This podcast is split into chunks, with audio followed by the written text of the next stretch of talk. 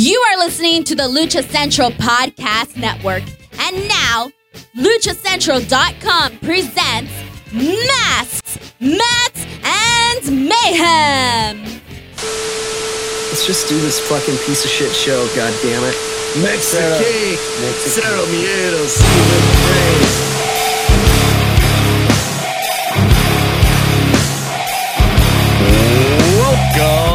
to another edition of Mass Mets and Mayhem. I am your host, the Outlaw LA Red. You can find me on social media at Justin Harvey75. You can find the entire show on social media at MMM Show 75. That up there is at Byron Fever. That over there is at Professor Casey, or no, at Lucha Gringos, your handle, right? And then this guy over here at Meef Loaf, he seems to be pretty happy about Santos Escobar. Wait, actually, you know what? Wait a minute, guys. I got to do the entire intro again because um,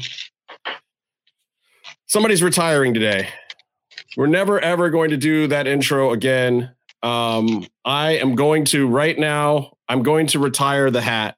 I am no longer going to be the outlaw LA Red. I don't know if uh, most of you people out there probably don't know this, but today is in fact my last day as a resident of Los Angeles County. I am getting the fuck out of here. Um, I'm very happy that a friend let me borrow their studio, but I no longer have a house here. I'm moving the fuck out of this crazy town. But this guy back here, I don't know if you can see him. I got a friend back here who. Uh, Look at that fucking hair. Oh, Jesus, it's like the Jesus back end of a fucking dog.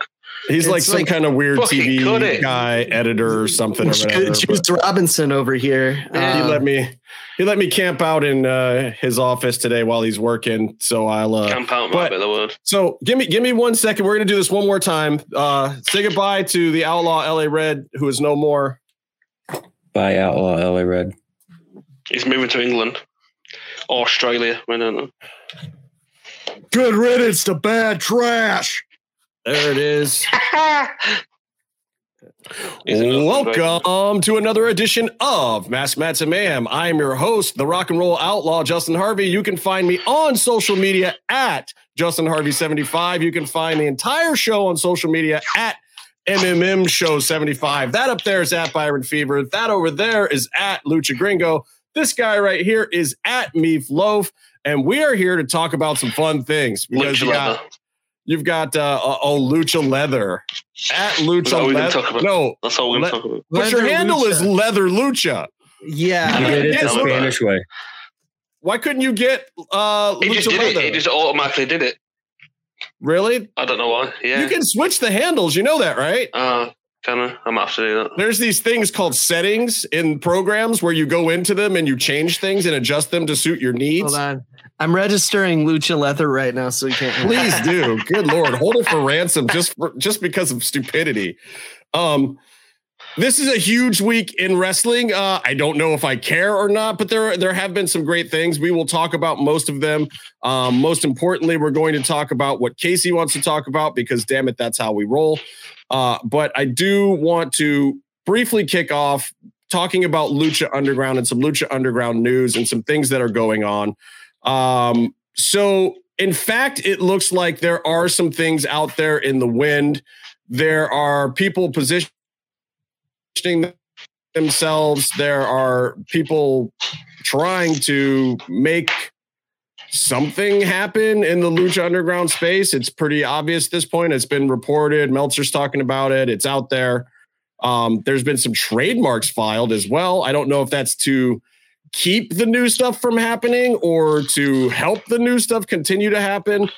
The, the the real thing bit- is no one really knows behind the scenes who is actually in agreement. What's the best bit, me? So the best bit is that the picture that the people who broke the news used of the Lucha Underground film wanting to come back with an online, it's online or something, downloadable content, um, wanting to bring all the, you know, as many ca- cast members, crew members back as they can, and they used a picture of Escobar.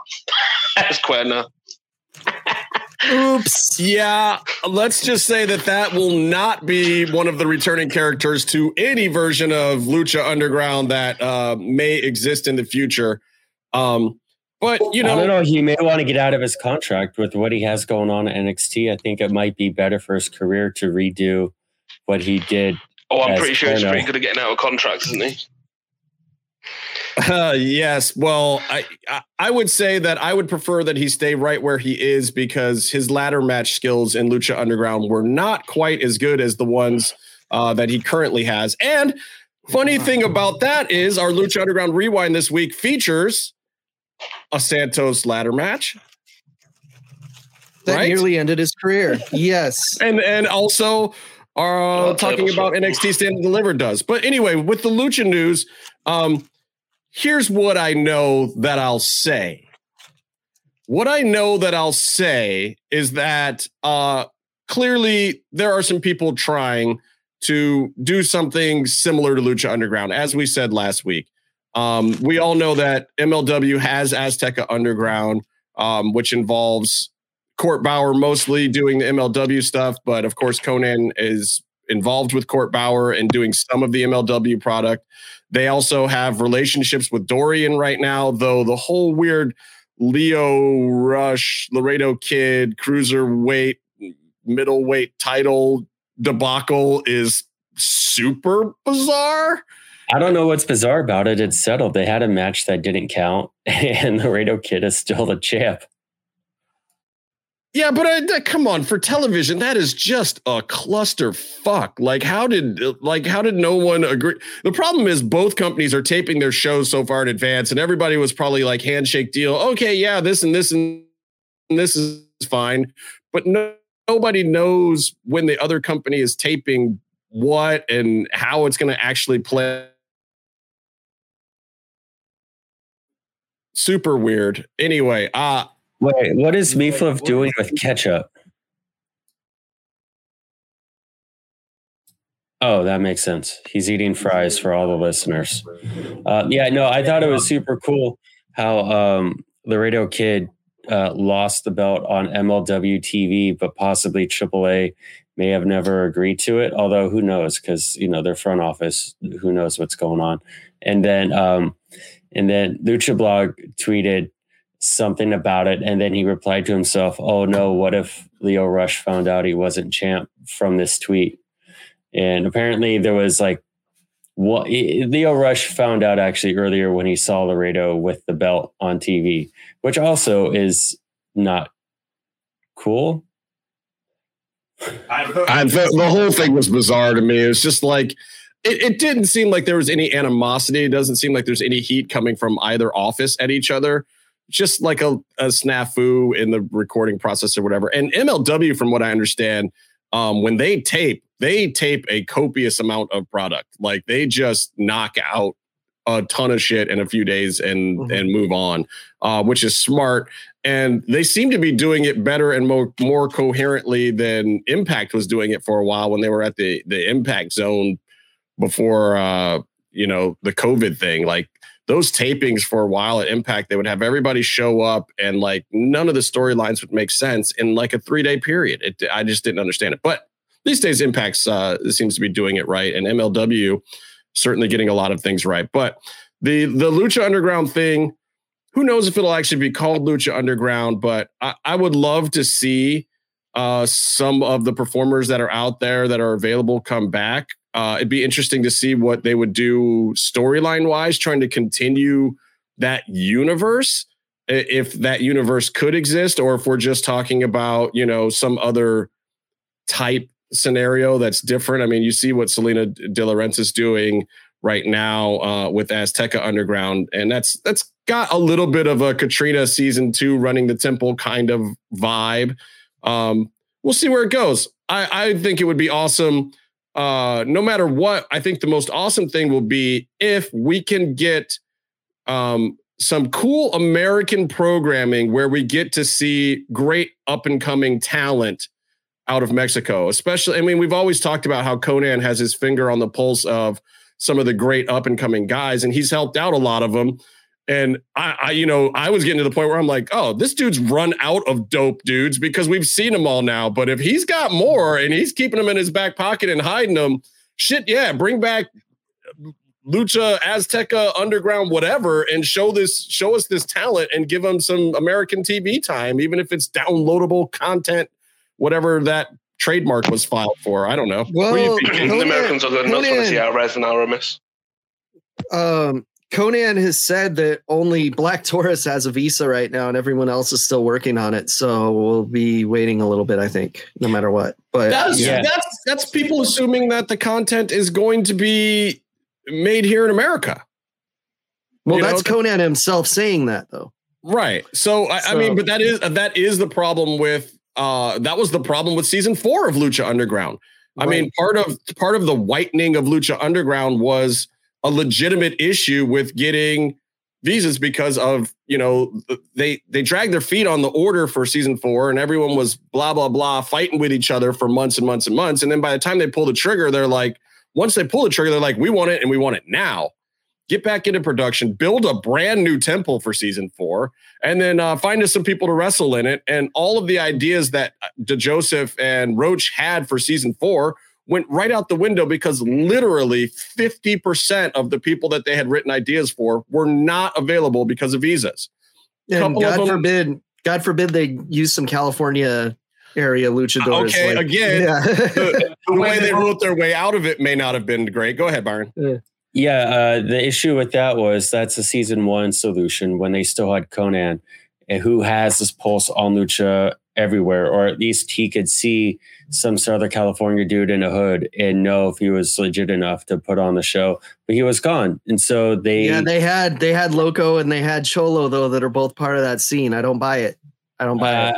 yeah, but I mean, were people asking them? I don't know. You know, it's I, I, I just I don't think that was their strong point when they got rid of Konnan. I think it was a bad. I mean, there were reasons, but it hurt the lucha aspect of the show in many Mhm. ways, and that was one of them when they got rid of him. Um, also, I just I think it's really incredible when MLW is like, we have a stable and we're blatantly gonna hire the dude who keeps his Lucha Underground gimmick. We're making him the champ. We're gonna have a mysterious website that has more questions than answers, and it's all alluding to Lucha Underground. And then a month later, someone's gonna have a, a dirt sheet report. Hey, someone might be trying to revive Lucha Underground. It's like, or you could just have been watching the show and have seen that they are doing a Lucha Underground vibe already. There's your report. Just watch the show, read the recaps. Like, okay, cool. Like, what are you gonna? Are you gonna do vignettes or something? Like, all right, Impact was doing badass Lucha Brother vignettes. That's the last time Mhm. Pentagon was cool. Um, I, I, don't, I don't know. I don't know. Blasphemy. Blasphemy. First of all, Pentagon is always cool, you motherfucker. He's always cool, but that's the last time that he got a promo that respected him enough to show off that he was actually more powerful than anyone. Like, you know, he they gave him all sorts of special effects. It's not like they had the that one of the co EVPs of the show take a cool arm breaker in the match. Like they got to it. It made sense. It worked great in the match, but then immediately no sells it in order to do a different angle. And I totally get Cody doing the Nightmare Family angle, whatever, fine. But don't do the the Pentagon arm break beforehand. You're you're killing whatever. Anyway, um, what are you eating? All Casey? killing the business. And it happens. We should all be eating breakfast right now. Why? That's- You're hungry, aren't you, Byron? Don't worry about it. You'll get through this. You'll be fine. I, I'm just I'm watching Meef eat French fries, and I remember when I was eating onion rings. Justin's got a sausage for and you for later. Yeah, I fed it to him last night. He just doesn't realize it. But So anyway, it's- so I just He I is just a heavy don't- sleeper. Sorry, uh, my the, the point I was trying to make with all that is that Konnan has always he's always been wanting to bring luchadors into America, get them on America TV, and make luchadors money. And as an American wrestling fan, I want to watch these luchadors. And we've had all these false promises, whether it's the fault of people or executives or Trump or. COVID. We just we got teases. We got a, you know a, a toe dip in the pool and impact with the AAA people. Same with uh, AEW. Like we're getting Laredo Kid, and then we have Black Taurus, um, and then we have Mil Muertes and that stuff in MLW. Konnan's going to use the guys that he likes wherever he can. He he's very particular about it. It's obvious. He knows what's up. He's getting guys work. Um, but also at the same time, you you know Konnan like what he did with the crash when he's at a promotion and when he's doing a thing, he wants to bring his guys under his umbrella, you know, take care of things and write some storylines, whether it be short lived or long lived or not, whether it's Arrow Lucha or the crash or what he's doing with MLW. If he feels like MLW and Court Bauer in that situation and and the fact that they're working with AAA um, is working, then he's gonna try to get the best guys in there and and make something exciting. That's what I'm hoping is happening.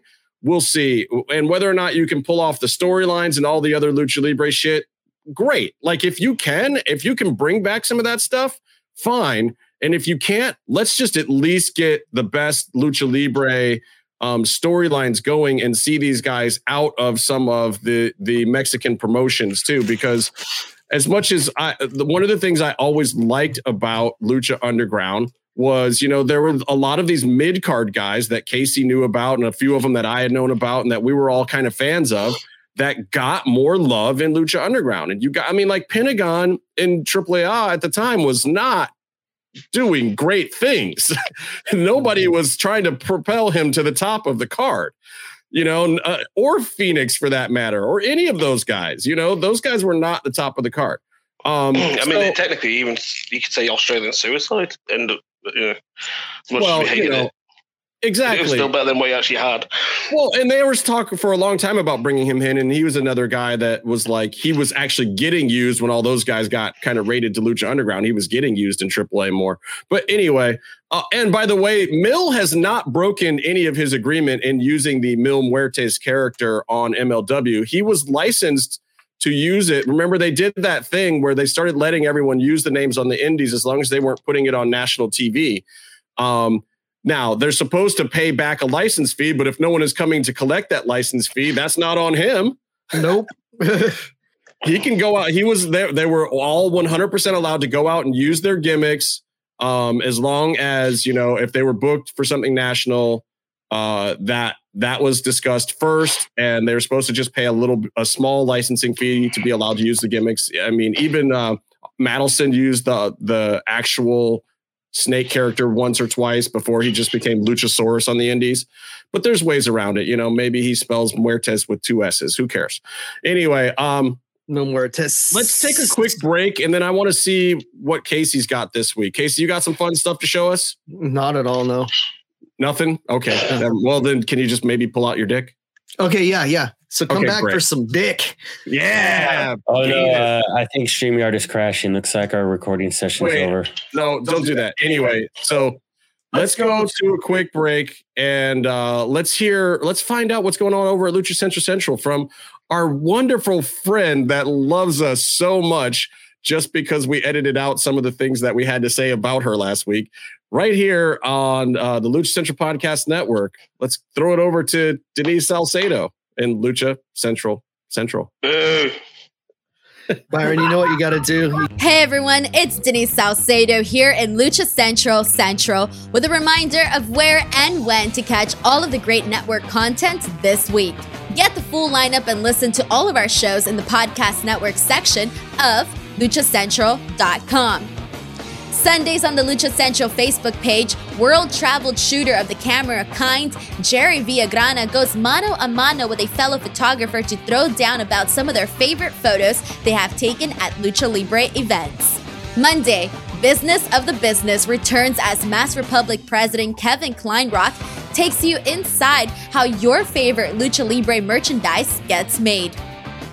On Tuesdays, Mass Mats and Mayhem takes you inside the world of Lucha Underground as they take you weekly through the series with the benefit of hindsight and the benefit of special guests from the groundbreaking series. Check out the premiere video stream every Tuesday at 2 p.m. Pacific, 5 p.m. Eastern on the Lucha Central YouTube channel and at luchacentral.com. Then listen to it on your favorite podcast platform every Wednesday. Tuesday nights live, it's Wrestle Boss, where Favi Chulo talks MMA and pro wrestling with special guests and listener call-ins. Visit WrestleBossLive.com Tuesday nights at 7 p.m. Pacific to listen live or call in with questions or download the show on podcast platforms on Wednesdays. Wednesday nights live on Facebook, it's Spanish show La Mesa de los Margaros, giving you both the news and the chisme from around the lucha world. Special guests and a whole lot of fun make it one of the most talked about shows in Mexico. Thursdays, it's straight out of the bodega with Papo Esco and PWR promoter Gabriel Ramirez, as they have guests from throughout the wrestling world pull up to give an inside look into their careers. From indie standouts to television superstars, each week brings a new name and perspective. On Friday, it's your double dose of Lucha Central Weekly podcast, one in English y el otro en español. Lucha Central Weekly is where you'll find all the top stories of the week, both inside and out of the ring from Mexico and anywhere luchadores are in action across the globe. Be sure to subscribe and follow all your favorite Lucha Central Network series on your favorite podcast platforms, either by their own series name or subscribe to the Lucha Central Podcast Network show pages to get all of the shows in one easy feed. And please consider giving a rating to help more fans find the shows that you love. For now, this is Denise Salcedo signing off from Lucha Central Central. Have a great week. Welcome back to the MMM show, brought to you by a couple of guys who bought these boss fight figures. We got them uh, a year after we ordered them, and we're here to give you the one true review of them that you need to trust. Don't listen to anyone else. Also, mm-hmm. a fun aspect, my review is basically you can rebook Dynamite and have Cody be humbled by our Lord and Savior Pentagon. Wait, do I have to put this on now? Because What are you doing? I'm close to you. Does that help? We both have, Oh wait, we're vaxxed. we're vaxxed. Oh, that means you guys can make out. Kiss, kiss, kiss, It's, it's breathing. kiss. They still Yes. say no fluid swapping and no rimming. Oh, then why am I back here on this side? I haven't seen these. I'm just Oh yeah, dude, check it Let out. Justin I play don't with your play toys, dolls, you selfish so I, dick. I haven't looked. To be fair, if he ahead. kisses the back of back just Byron's head, it is like rimming. You've not seen the fucking state of that thing. Jesus. Oh, my camera's on crop sensor, so it's not as wide. You can still the only thing that looks like a bigger asshole than Byron is the back of his head. Trying to steal my crop sensor. Little picture. Dude, I love all of this. House Isn't down, it cool? but I'm on So, the ground in the next very- town. This the- thing is friggin' sweet. They're very articulate. Uh, Okay, let that- I don't want to mess up. I don't want to mess up your scene here. Okay, so Oh, so fine. first of all, Byron doesn't know how to review toys. He barely knows shit about toys. Look how cool it calls I'm going back to my chair so I can hear Casey. Byron, take, just- take those with you. Oh, sweet. Just So give here- up and give me the one, Byron. Here, here's my here's my impersonation of Casey reviewing a doll. Hey, look at his balls. They look pretty good. I give this an eight out of ten. First of all, his Look, balls you- are the right color. His See? and you've got the to go right for color. anatomically correct. See, You know, so this is fine details. so Casey, I'm gonna show off the pictures that we took while you start, and then I'll get to your one. Okay, so so um 17 years ago, um Byron and I decided to order these figures. Um that you know, you know, maybe in the future these wrestlers that don't exist yet will have really cool action figures. And um yeah, so we're like, okay, there's these two kids in Mexico that like wrestling and we're to order their figures for when they become wrestlers in 17 years. And we got them. We got them. So um I am going to go out on a limb here. Hold on, I want to I want to interject real quick. You're bringing up a story uh, that leads me to say you guys should go listen back to our Konnan interview from the past year when he talks about the first time he saw the Lucha Brothers like doing that tryout in the ring and waiting like eight hours to do it because that was the day they signed the deal to do these figures. And that's the day the pre-order went up for these figures. And that's when we that's that's when we uh put our money down. Uh so okay i'm gonna go out on a limb here. I've collected wrestling figures for a while you know. I've i've been a wrestling figure guy since i was a little kid right? Like some of my first toys were wrestling figures. Um the the pentagon figure in this line in my opinion is the best wrestling figure ever made in the history of wrestling figures. Okay. That's one of my images right there. Okay. That's actually using the backing card he came with. Uh yep, yep, that's him. Hanging out in my kitchen, Pentagon here. Um, so that said, Phoenix is really, really good too. Here's Wolverine getting fucked up. But I oh see, there's my previous vote for greatest wrestling figure ever made, Jushin Thunder Liger from Storm Collectibles, and uh, nope, he got his arm broken, which is pretty easy to do because that's a fragile ass figure. These, these can take some hits. Uh, there, there's the there's us with our exclusive Vampiro prototype figure. Yeah, uh, hilarious. So Casey, actually, but I, I have a question. Being the mm-hmm. the not normal figure collector of this group, though, I do have an entire set set of Farscape action dolls, but that's another story. Um, what exactly is it that makes this Penta the best action figure ever, especially for our audio listeners that can't see these wonderful pictures that we're showing right now. And if you are okay. one of our audio listeners, you might want to just pop over to the YouTube feed at some point and just check out some of these great pictures because these figures are really absolutely spectacular. These have to be seen. Um, it's an accuracy thing. It's also for the most part, because I'm going to nitpick about a couple things to be an asshole, an attention to detail thing. Uh, like for example, Pentagon and Phoenix, their tattoos are completely represented and they're full color. Okay, so when you look at Penta's arms, full color all the way through everything. Phoenix, full color. See that Perros del Mal tattoo when Perro died? Actual colors. You see Penta, actual colors on this one. That's his matching version of the tattoo right there. Okay, they're all there. They're all represented, even up to and including the tattoos on Phoenix's hands. Which some of this isn't new, but full color representation of tattoos are pretty new. Um, usually the WWE figures they kind of fudge it a little bit. Uh, these they didn't really fudge a whole lot.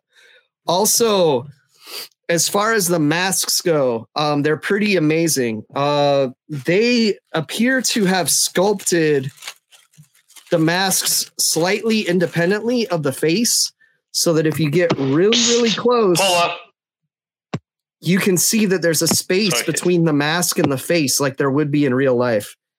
That is some next level shit here. Okay? Yeah, I mean, it looks like you could just pull the mask off and actually see what these guys look like. Definitely with this one, yeah. And having seen Pentagon unmasked, I'm pretty sure this is his real fucking face right here.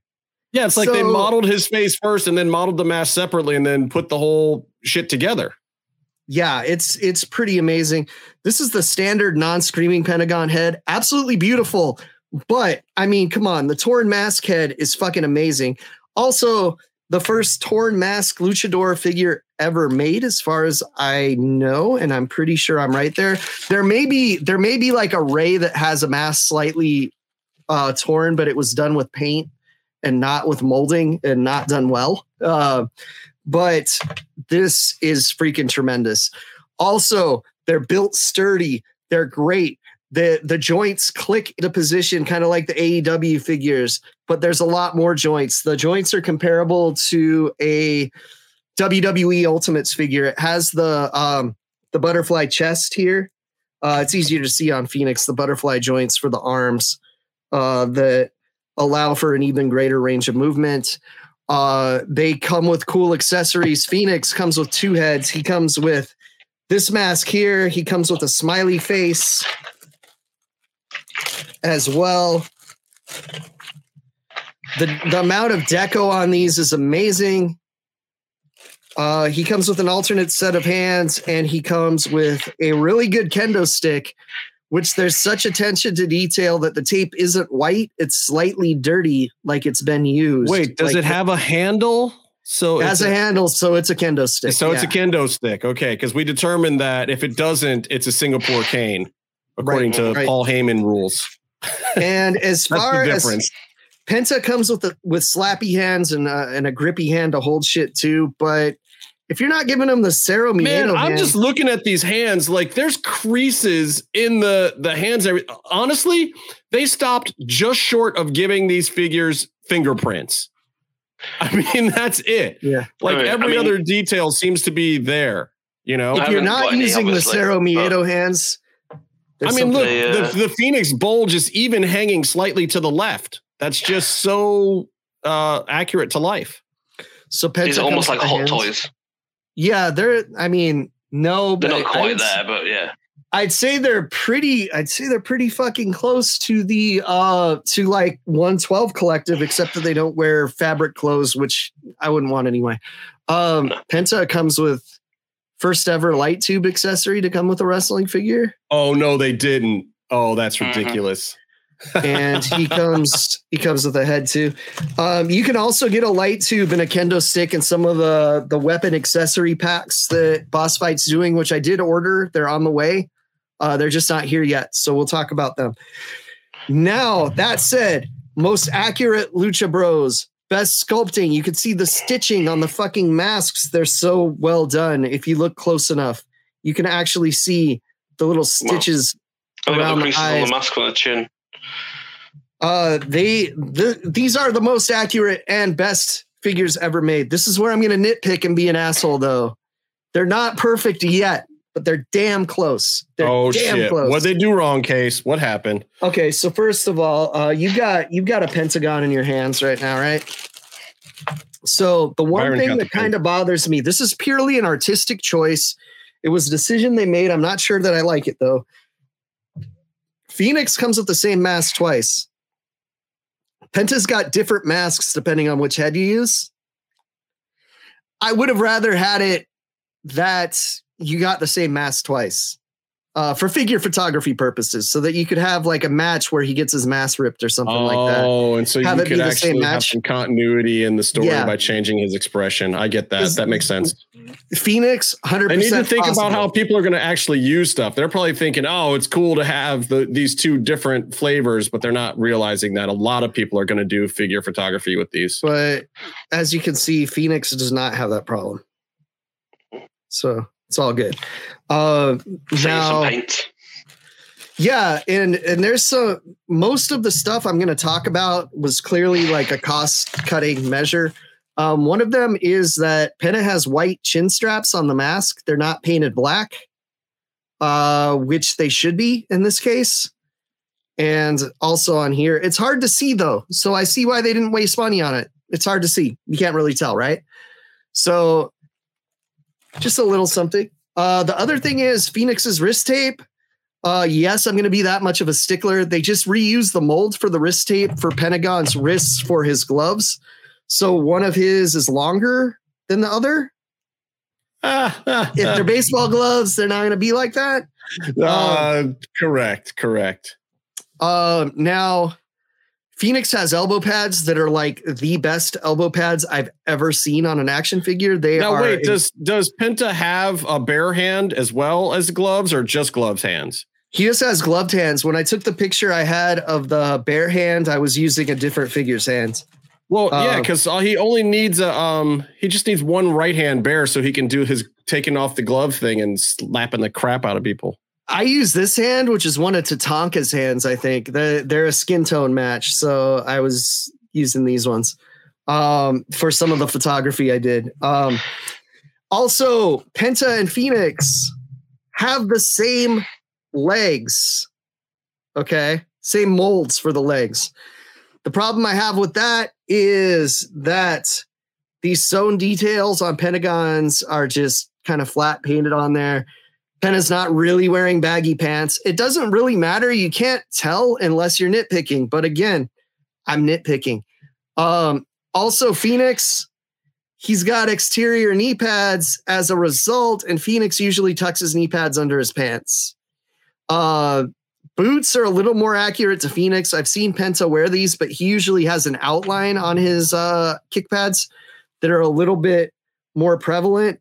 They did kind of cheat it with the paint a little bit, and it looks good, but it's not it's not exact. But from from the waist up, these are perfect action figures. Let's put it that way, except for some wrist tape, which is like whatever, right? So these make me really look forward to future things that Boss Fight is going to do. We need Uh, all the dragon in this though. We don't need him in the cheap Yeah. one. Yeah, um, I'm a little concerned that we have so many Fanaticos coming out that are lesser figures than this and not ultimates of Vampiro and ultimates of Ultimo Dragon, which is what we want. I want all of my figures to be in this articulation range. I want them all to match.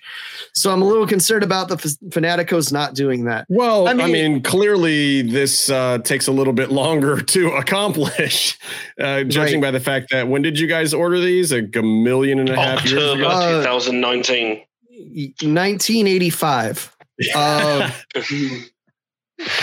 Uh, Yeah. So, well, you know, and if you want them to be like this, by the time you die, maybe you'll get them all. Case. Yeah, yeah, I guess. I guess. Um, you know, we could we could all die tomorrow. I just got the Moderna shot, you know. Could be. Oh, Uh, you got a you got a, a Modi, as I like to call him. Yeah, no, I was I'm good. moody after my Modi. My Modi ran me down a little bit, but uh, I haven't I was- gotten gotten the ick. So I was just- probably legally dead for about 18 hours. Um, but I feel great now. I'm going to the mall after this. Fuck. Oh Um, shit! Get, get a Foster's freeze, man.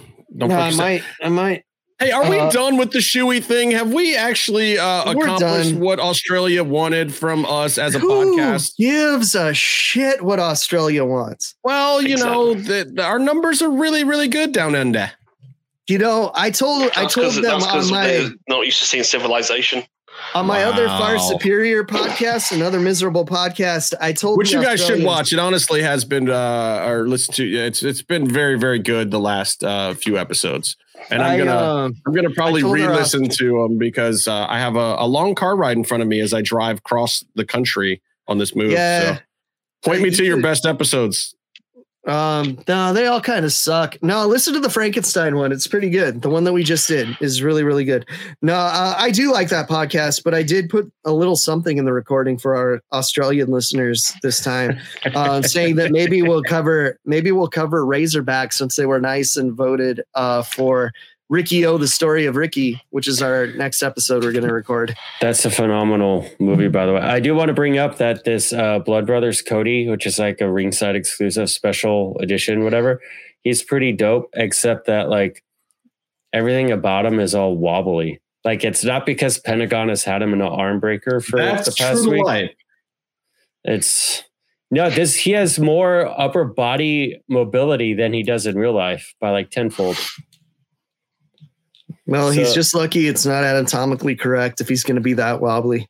So that's so that I mean, it just goes to show how solid the Lucha Brothers and the boss fight Um, figures are. Byron, what color Yeah. are Cody's balls? What color are Cody's balls? Cody's balls. Oh no.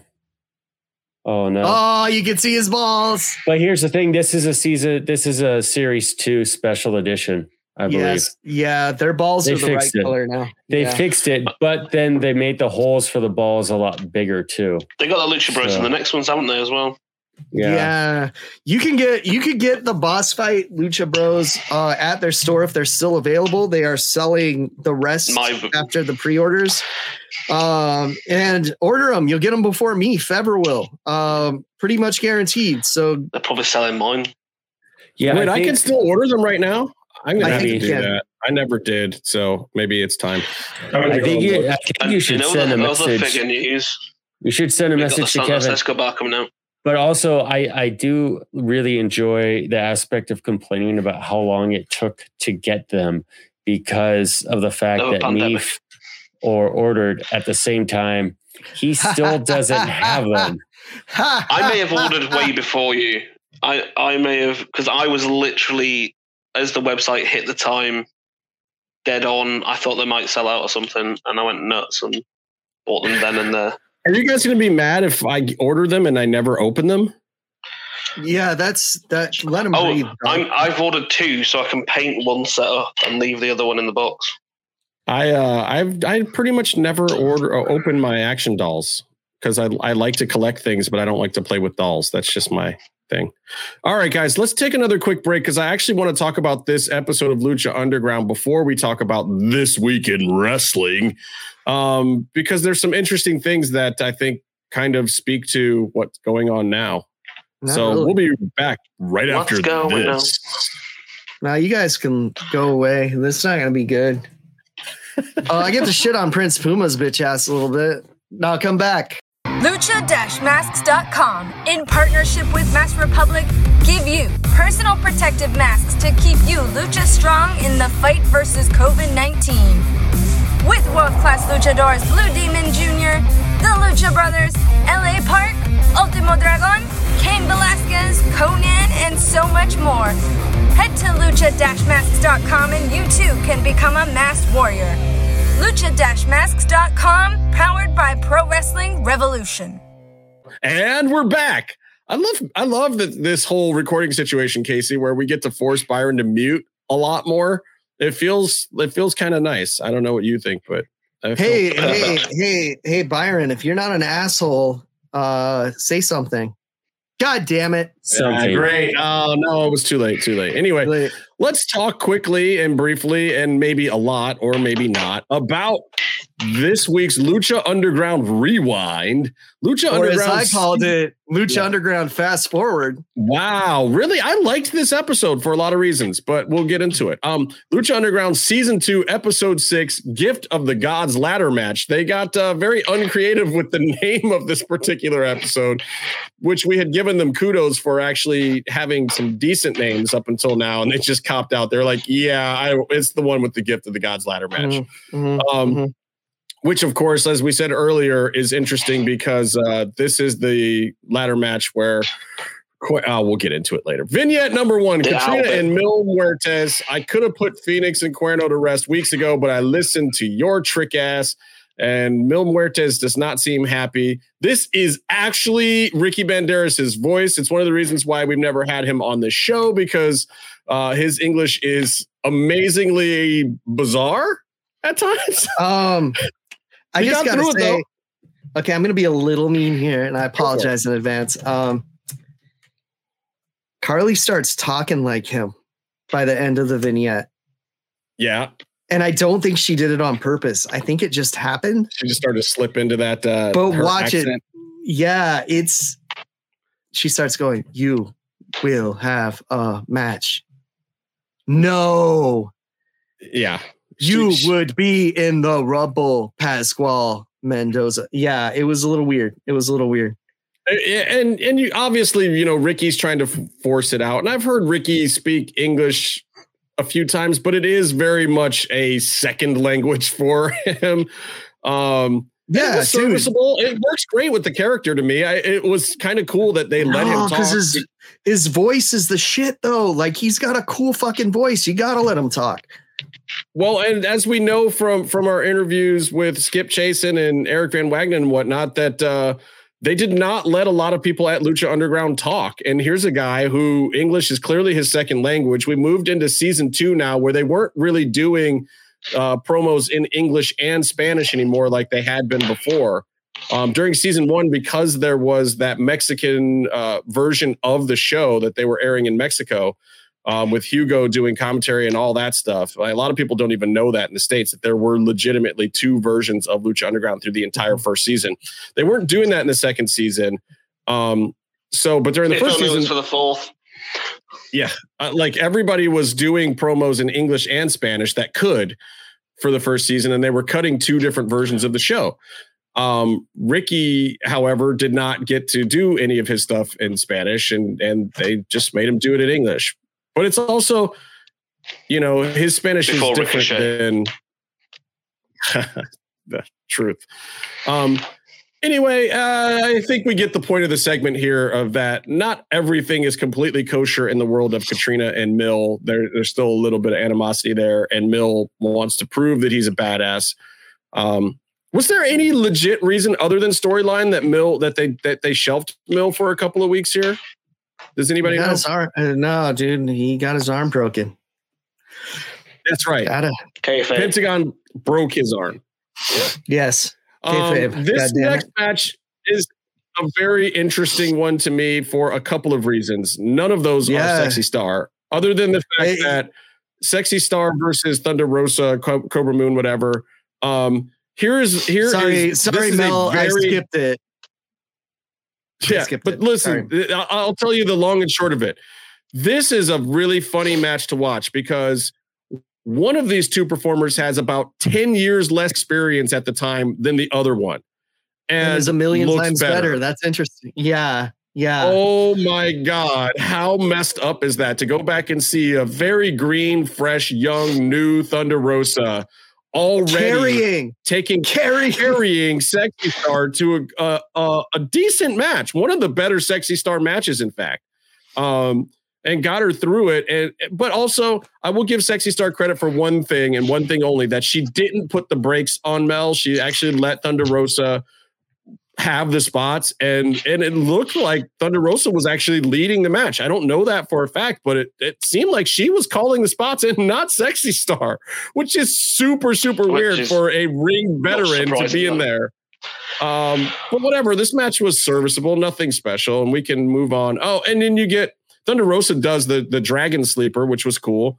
Uh, you get a little bit of Marty in his new role, uh, creepy sex moth, you know, La Jolla Trust Fund sex moth or whatever he his character at the time was, which was great because without without this sexy storyline, as much as it didn't do a lot for me, I don't think Marty would have gotten the push that he got later to be uh, a more serious and maniacal version of this character. You know, he had to do the fun and games, help us get sexy star over version to get the rub. And Yeah. basically he had to earn it. This is Marty paying dues right here, dues. having to work a program with sexy star. Um, and he came Any- out alive. Yeah, I also, I also so- think like this is yeah this is that get sexy star over because the whole thing is to bring in Mariposa who's going to work a series of matches where sexy star will look good uh, or should look good um, should be able to count the 10 but that's also later in the show but uh, but I thought also this was a really good transition for Marty into doing that character work that would end up being his main event run even though he's still kind of sort of jobbing out in stories. It's it's where he's going from that goofy guy who is a super fan to like, oh no, this guy is a bit of a threat. There's something going on with him. So I do think it's you're planting the seeds and he is doing the work for the eventual Prince Prince Puma found that out in this episode. Oh boy, did he ever. Um, let's get to it soon. But vignette number dos is another famous B commercial. And this was awesome because most uh, in, in Lucha Underground up until this point, there were people who got packages. But if you watch the first season, those packages were rehashes of stuff that Skip already shot most times. Like they would re edit or use something different or a little different voiceover, like the two Pentagon packages that were very similar. And Puma had a few that were similar. And without it being a backstage vignette, here we're getting Famous B doing an entirely separate commercial from the first one for his 423 Get Fame, um, where he's asking if you want to become a famous fighter like him. Um, which is just classic. And I love these famous B commercials. I think they had so much fun with the first one. And obviously, they can't have known how good the reaction was going to be because it was only what two weeks ago that we got the first one and they already have another one. So it hadn't Right. aired. They're just going on faith that these things are as fire as they actually are. And I know the writers and producers all loved them. And even a lot of the locker room thought that these were great. And so we got another one and they're all fire vignette number three comes right out of that and uh which is interesting that Rey Mysterio actually turns off the famous B commercial, kind of playing with the fact that this stuff all exists in a in a world, um, and says, you know, that there's no time for TV and they have to get dads ready, and then they have a, a very lovely little slap fight, which was kind of fun. And then it goes into a fourth vignette um, Cuerno talking about how his ultimate goal uh, of the hunt is the kill of the prey, and that when he wins the ladder match, uh, not only will he be the next champion, he will be uh, a god. You're, Yeah, you're seeing I- some really cool stuff with the cinematic transitions I between just the I disagree. And well, okay, you disagree, but I think you're seeing some, at least the beginning of the cool cinematic transitions. Which, to go back to that Azteca Underground stuff, I think a lot of people um, kind of just use the word cinematic vignettes, and they don't quite understand making a movie. And I think um, a lot of people don't understand how you got to tie and sew everything together so I thought it was really cool that you. I thought that was a really cool aspect of Lucha Underground, and we're seeing the beginning of that here. Um, Agreed. Yeah. What do you? Why do you disagree, Case? Because all these fucking vignettes were like, "I have a match tonight." Okay, cool. Did we really need to see you say you have a match tonight when Matt Striker told us ten times what the matches were going to be tonight? No, I, mean, I, think that I think that got blown a little overboard because they did a whole story arc with Mil Muertes in the vignettes. So like he had a whole like he had a whole thing with Catrina, a whole beginning, middle, and end that led to his running. Uh, and that I mean, that's a bit much for what we're used to with Lucha. I mean, basically, what Mil's doing is saying, like, look, chick, I want to fight. Like, I'm tired of just sitting on this throne. I get that you're running the show here now, but I want to get back in there. I think that was the point of the Mil vignettes, but I don't disagree with Casey that kind of this other stuff is just really, you know, pushing things along in very small amounts as opposed to, you know, this is part of the issue with wrestling. It's like, what no one had really tried to do was write these long-term storylines across an entire show. There had been wrestling with long-term storylines, but just within that storyline. And, you know, obviously, and maybe they never did. I don't know that anyone ever completely figured out how to do this. It, hadn't been done before. And I don't know that they necessarily ever cracked the code, uh, only that they tried real hard. Oh, by the way, happy birthday, Chris DeJoseph. It's his birthday today, not by the time you hear oh. this.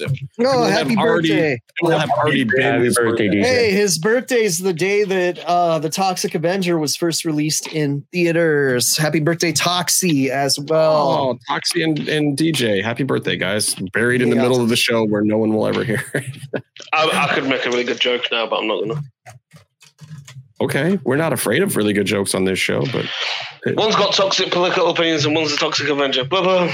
I was thinking the same thing. I was thinking the same thing. Ah, oh, god wow. damn it! Hey, you should tweet that at DJ. I think he'd find it funny. No, he doesn't have to. I never know what he'll find funny. Sometimes he totally gets stuff and and he thinks it's funny when people razz him. Other times he seems like he's just genuinely offended and wants the entire world to fuck off. But I guess it's kind of all Snowflake. of us. No, so I'm I'm usually more on the the entire world can fuck off even if I like them or not. Yeah, yeah, sweet. Yeah, I'm, I'm with that. Um, yeah. So let's like, move past like this episode. Could fuck off right now. Really, Puma versus Pentagon. This okay, is. We, Look, we gotta okay. we gotta talk. We gotta we'll talk, talk, about. Let me let me tell you what I like talk. about it, and then and then you can shit all over it. I like okay. first of all, this is the fastest I've ever seen Pentagon in the ring him and Puma and him were running the ropes like I, have never seen, you know, Penta run, and definitely not recently. he was running the ropes like a mother, and it looked fucking good. That's what that was the first thing I noticed about this match. And I was just like, I love this. Both of these guys are running the ropes full speed because Penta's looking at this guy like, I don't care where you've been, Japan, whatever, fake Boyle Heights motherfucker. You're not gonna outrun me in this ring just because I'm big and lazy. I'm, um, I'm just I'm just glad that he learned to work smart and not hard. Uh, because Pentagon's not yeah. a mark. Um, I also think that there were some of the best catches ever in this match, but how the loosest destroyer I think I've ever seen, and somehow it still worked. Like their bodies weren't even connected, and they somehow did the Mexican destroyer, and it worked. And I'm like, wow, that was a complete bizarre botch, and somehow both of these two guys K-fib. are so good that they pulled it all. I'm so, surprised. I'm surprised that uh, that Puma could even move with all the sand he had in his vagina during this well, match. I just noticed that there was a lot of there was some guys like Jay Ray and some other dudes that were sitting in the front row area, and Puma took a lot of shit in this match. I don't know what was going on there. Well, you have to go back to the very beginning when the Boyle Heights hometown hero, former Lucha Underground champion, uh, the guy who spent the whole season pout, pouting under a mask. Allegedly, I don't know. Uh, Ricochet is super cool. I love his New Japan work. He's a nice guy. I don't want to say bad things about him, but he had a shitty attitude. And as he walked by the Pentagon section, which by the way officially was the entire temple, but for the sake of this is the first row of the bleachers. The whole bleachers is the Pentagon section. The whole, Whole, temple. whole, whole temple. the whole world is. But Whole for the sake of this, we're going to talk about the first row where we were um, vocal and throwing the Cero Miedo signs in his face when he walked by, and he just gave us the thumbs up, pointed the thumbs up. Sarcastically. Didn't even look at us. Didn't even look at us. This isn't the Puma Prince. He didn't want us to see the tears in his eyes, Byron. Name one prince you have seen in a movie that would do that. Eddie Murphy in Coming gonna be to America. Well, whatever. But like Eddie Murphy a in Coming to America, dad bowed and all in his humbleness and like in all of his flaws, still never did that bitch move where he's like, hey, cool guys, whatever, and walked around and like and was Hey, it's cool. I'm sorry. I'm sorry you're not over unless you have a lucha libre legend in your corner. Nah. So no, but I loved I loved Prince Puma. I loved Ricochet and Lucha Underground. I thought he did his best work there, and I also thought like being ringside for his match against Ray in this match, all of his matches Uh. was tremendous. But he definitely did not like that we were cheering for uh no, Pentagon, You guys need to understand He- one thing here. and he Okay. remembered it. You He remembered. it. Not only did he remember it, I, I don't think this was Prince Puma that was mad at us. I think it was Trevor Mann that was mad at us. Uh, just saying. Trev. Yeah, I, I, this legit might have been the start of him starting to want to get out of Lucha Underground. Well, It really might because there was little rumbles and stuff Casey did it. Casey snapped shortly it. after this um, about you know WWE coming knocking and they Hey, had I begged him. I begged him to stay when Eric asked me to. So don't don't even don't even blame this shit on me.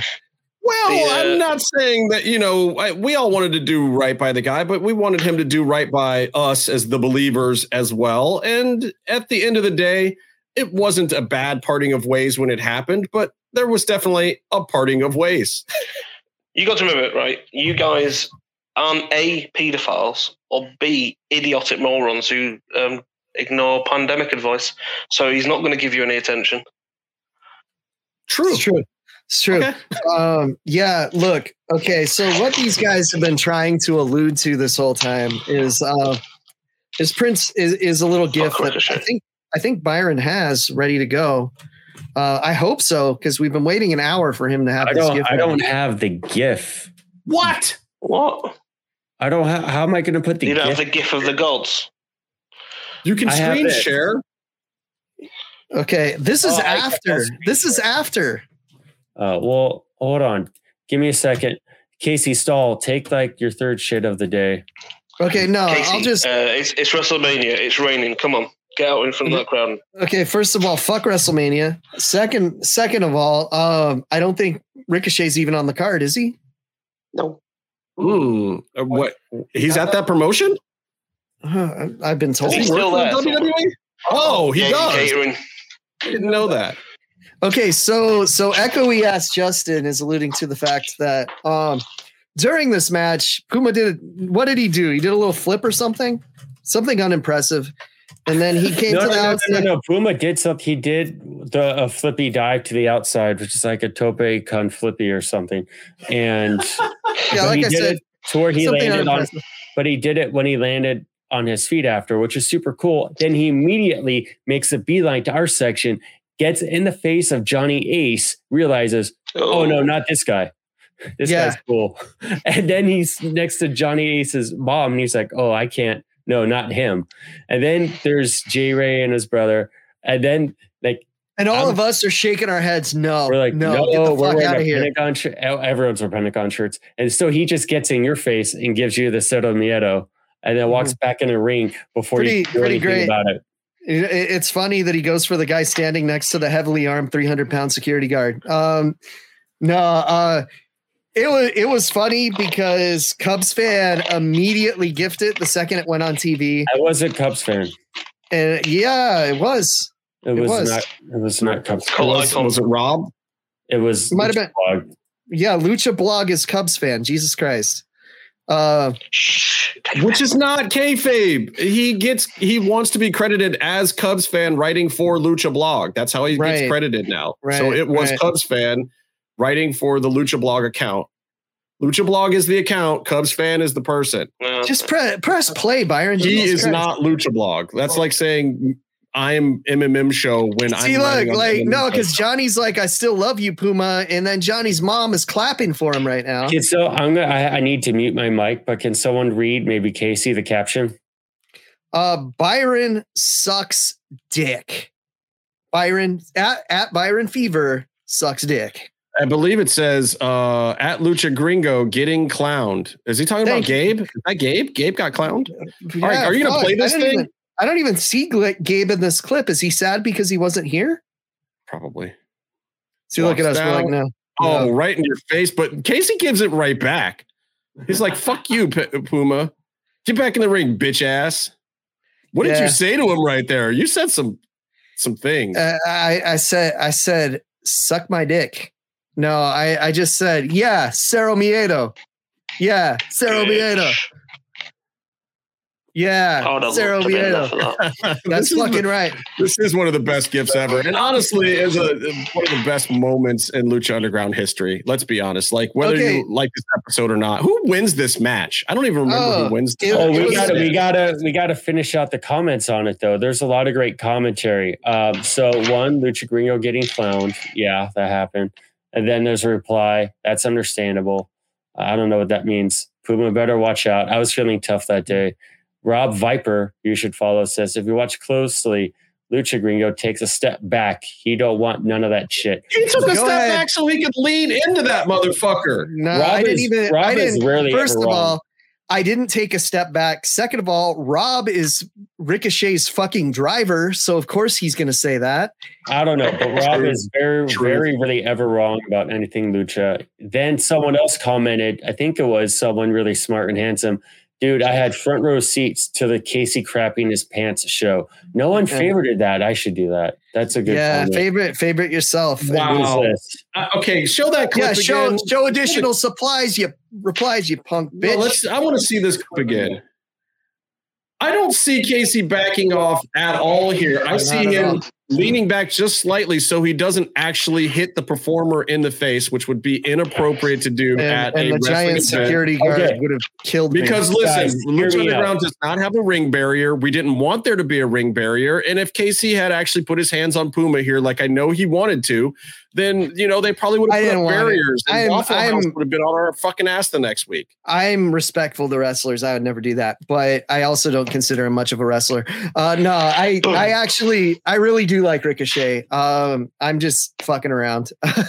No, this is great. I mean, you know, we're This is reacting. kayfabe, we're people. This, this honestly, this tells you what the temple was really all about. It was Just like no, it dude. was a, it was a rudo room. Can I can I tell you can I tell you what's the best about this though? Sure. What's the best? Okay, so first of all, you asked how the match ended. It was because it was a double DQ, um, because Mil Muertes came in and broke everyone's hymens or something. Um, so anyway, um, do you guys remember what happened to Prince Puma on Lucha Underground? Like Lost his in mask. general, overall. no, no, story? like like his final storyline. um, vaguely. He uh he lost to Pentagon in a loser leaves the temple match for the Lucha Underground title.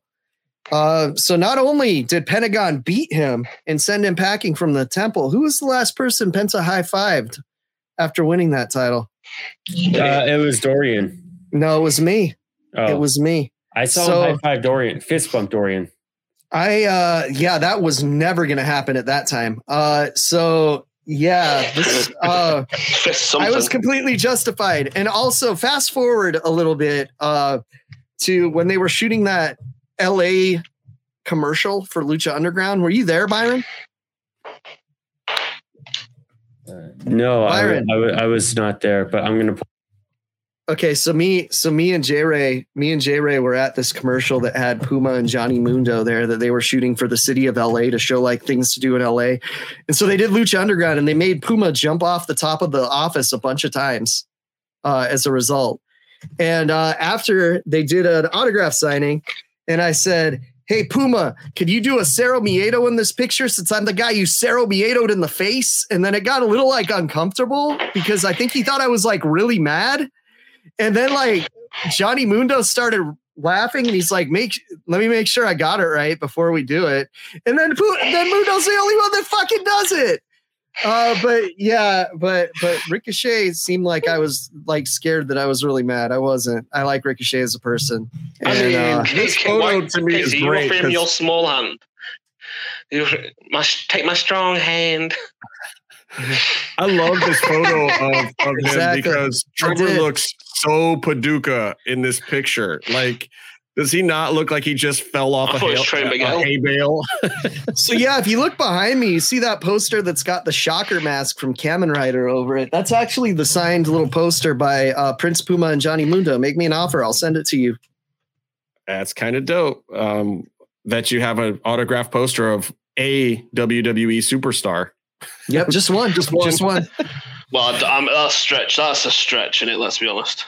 Well, I mean, look, comedy bits rate high. He's as Oh, oh. big a star as Elias, at least. Hey, he's the one that's going to get all the mainstream press coming up. So he's, he's Uh, good. let's see. We'll see how the Franky Monet thing plays out, but at least their dog's getting on Yeah, TV. why did they change Oh, Taya's name to Frankie Kazarian? wow. I Um, think it's to do with like Jim said, possibly. Oh, because uh, because Christian wrestled Frankie Kazarian and they want to stick it to him. No, uh, Taya, Taya has a clothing line that Yeah. plays off of her gimmick. She said, "So, um, Wera Loca." So, so yeah. she is keeping. I mean, in theory, she's keeping that gimmick. She's keeping her name, which makes sense because then she can still go. it any makes of it makes no sense places. because her name's not her, her name's not Wera Loca. It's Taya. It makes no sense whatsoever. but she but she's I I guess she wants to. I don't know what the deal is, but I could see how she would want to own it, or I could see how WWE would want to own their Their own version of her name. And um, I mean, they get away with it sometimes. They get away with it less now.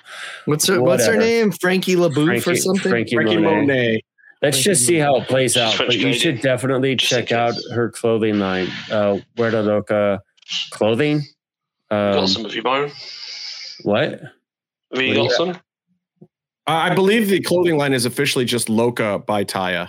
Yeah, Byron's actually wearing the booty shorts right now. It's not Wera Loca. Show It's just Loca. I'm going to be honest. I have no idea. I just wanted to support, but I also have no idea about it.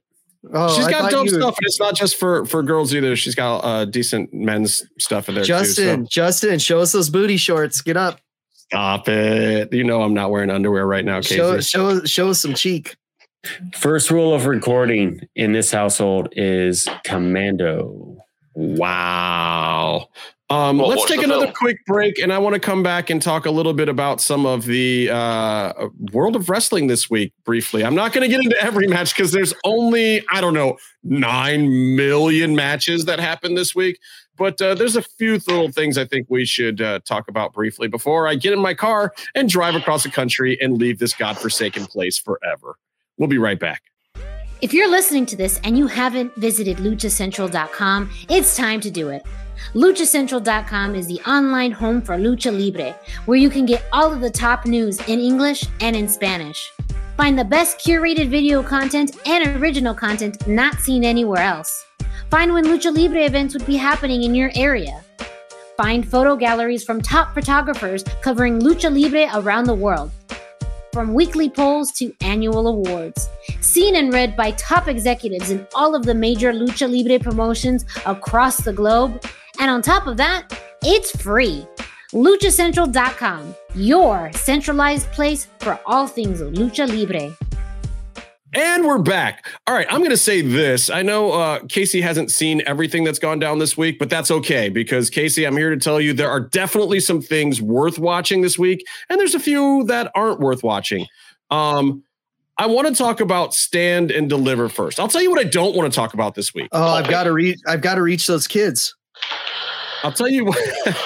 I'll tell you, that's a good. That's a, that was good. That was super super good. Anybody who didn't catch that, just hit the rewind button. Hit the back thirty seconds button. Anyway, um, I don't really want to talk about AEW this week, and I'll tell you why.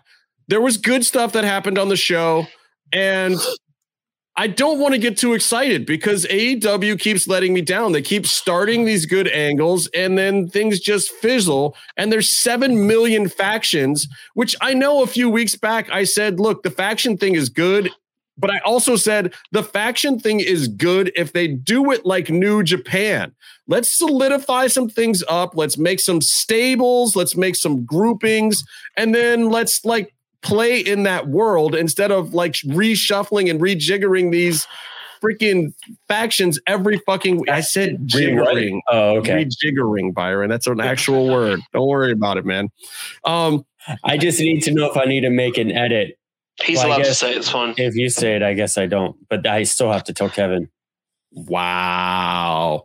Um, no, don't worry about it. We're not getting at me edited out of Lucha uh, Central like Goldust is getting edited out of Peacock. Peacock's going to come for you, Justin. Oh, They're coming for ya. Jesus. Fear the cock. Fear the cock. Um, Why the hell they take the gay guy out?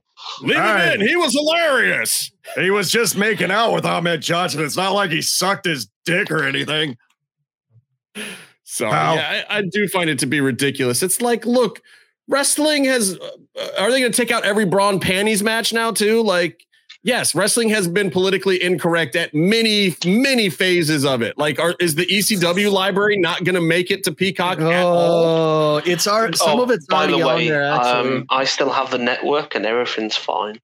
No, because that's not in the US. The network is Yeah. staying. for the rest of the world. anything anything that's in the UK is telling you, I'm not absolutely sure. fine. Yeah, Yeah, here's, just- here's No, some- true, yeah. They Here- just here edited is- out every match Akira Tozawa's in over there because you can't have ninjas. you can't say ninjas in England, but here Oh. is Whoa. here is a. Uh, by the way, I no okay. I just I thought a lot. Form a of complete sentence. I thought a lot of a recent SNL was hack because it's like we've seen a black guy with a British accent before. Um, that's not the punchline for 50 jokes. So good job, SNL writers. Anyway, uh, what was the original point I was going to make? It was fucking don't know. Nobody knows. get, if you live in America, get a VPN and then watch the WWE network Oh, it from um, England. it's just do that. um, it's tracking the VPNs. It knows how to get around them now. It's not working. Yeah, and you also you have to sign up with an account, and you have From you that have to sign country. from that country. You could Yeah. You pay me. Yeah, but everyone uses Meef's mailing address. Kleinrock Guess what? I'll give tried. it to you. Kleinrock tried and it got screwed up. Look, this is Kevin Kleinrock we're talking about. He probably fucked up something. He was making Uh, a grilled Put it in the cheese sandwich at the time, and his microwave interfered with his internet signal. Anyway, um, so here's what I want to say. So I don't really want to talk too much about AEW this week. Let's let's give them a week or two to see if these storylines solidify. There's some good stuff in there. Uh, I'm not shitting on it at all, but I Oh, want to see. and now that NWA is back too, uh, I think that there could be some talent issues now. I'm gonna shit on something uh, that for it. AEW did. Um, really, Takeshita, you picked the least interesting possible of all the DDT champions to bring over. Is that just because they would let you have him? Um, I, I really don't like Konosuke Takeshita, uh, or as I call him, take a shit. Um, because that's what you should Is do that- during his matches. Is that because I only saw a picture of him? I don't know his work, but he seems like he's a good young talent to bring over. But He, Are he's you- fake, are you- he's fake Okada, is what he is. yeah, yeah, that's kind of what he looks like. Yeah, uh, that's a good point. Uh, but are you more sore that they did not bring over the true DDT legend Ace, uh, a personal hero of yours? Um, are you are you upset they haven't brought him over yet? Oh, oh Dan, Shu- Danshoku Dino? Yes. Um, and also that would really stick it to WWE, Tony. You know, they're editing Goldust off, but you can't have you can't have Dustin go back to that character. So, you know, crank it up to 11 is what I'm saying. I, And, yeah, uh, that's a great point because with the rain delay, Tony was quick to tweet. I'm not subtweeting anyone, but we did a show in the rain. Personally, I came up with the idea of putting carpet down outside, and I probably saved my whole roster from getting hurt. No big deal. I saved the day, but I'm not subtweeting to anyone. Hey, Well, you know, I only had one slip on the ramp, right? It wasn't like 10 or 12 of them yesterday. And at Sasha didn't die doing a suicide dive, so No, she did not. That was a tremendous, All right, tremendous. uh, let's let's talk about uh, let's talk about Stand night one of. No, actually, let's talk about stand and deliver first. So, stand and deliver. Uh, I'm going to say this: both nights, I give high marks. Actually, very very enjoyable, especially considering um, how dismal some of the NXT product has been uh, recently. I feel like I- NXT does know how to do these big moments the right way and actually came through on a ton, a ton of stuff. So You know what they fucked up on, Justin? what's that? You have a show called Stand and Deliver. You have a wrestler named Almost on the fucking roster, and he's and on WrestleMania. the, uh, the Edward James match. No, you didn't. You didn't. And there was no kids to reach. There there were no kids to reach, which I which I guess is better for like Velveteen Dream being around. But But- you know, There was there was the uh, William Regal adamant moment. So Um, Mhm. I'll tell you what I liked. I I liked on uh, night one. I liked Pete Dunne versus Kushida. Um, doesn't really matter for much, but that's the kind of wrestling match that I like, and I had fun with it. Um, it's very enjoyable. Those guys fucking run really hard. My they did a lot of that was shit. What- What's that? the best best technical wrestler in the world, and pretty much most of his offense was snapping fingers, which isn't really that technical. I but see, I like that kind of shit. I, I like the grimy joint Oh manipulation. no, I don't mind it. It's just a case of like I said, it's that whole where they do the best match ever, you know, right. and they keep on. Well, we, we know what happens when WWE says something is the best match ever. So I'll just leave that alone. Um, the six man elimination gauntlet thing, like I am a huge fan of Dexter Lumis. I like L A Knight. I like a lot of these guys. Uh, why? this whole thing did nothing for me. Um, it, it, did- it is bad. yeah, I mean, the thing about it was it was one of those rushed uh, gauntlet type matches, which means everyone's going to do a spot or two and then they're going to lay down. You know, like none of it mattered. It was all super rushed. It was it was basically the equivalent of one of those um, almost cut for TV WWE matches where you get five minutes, including entrances. Yep.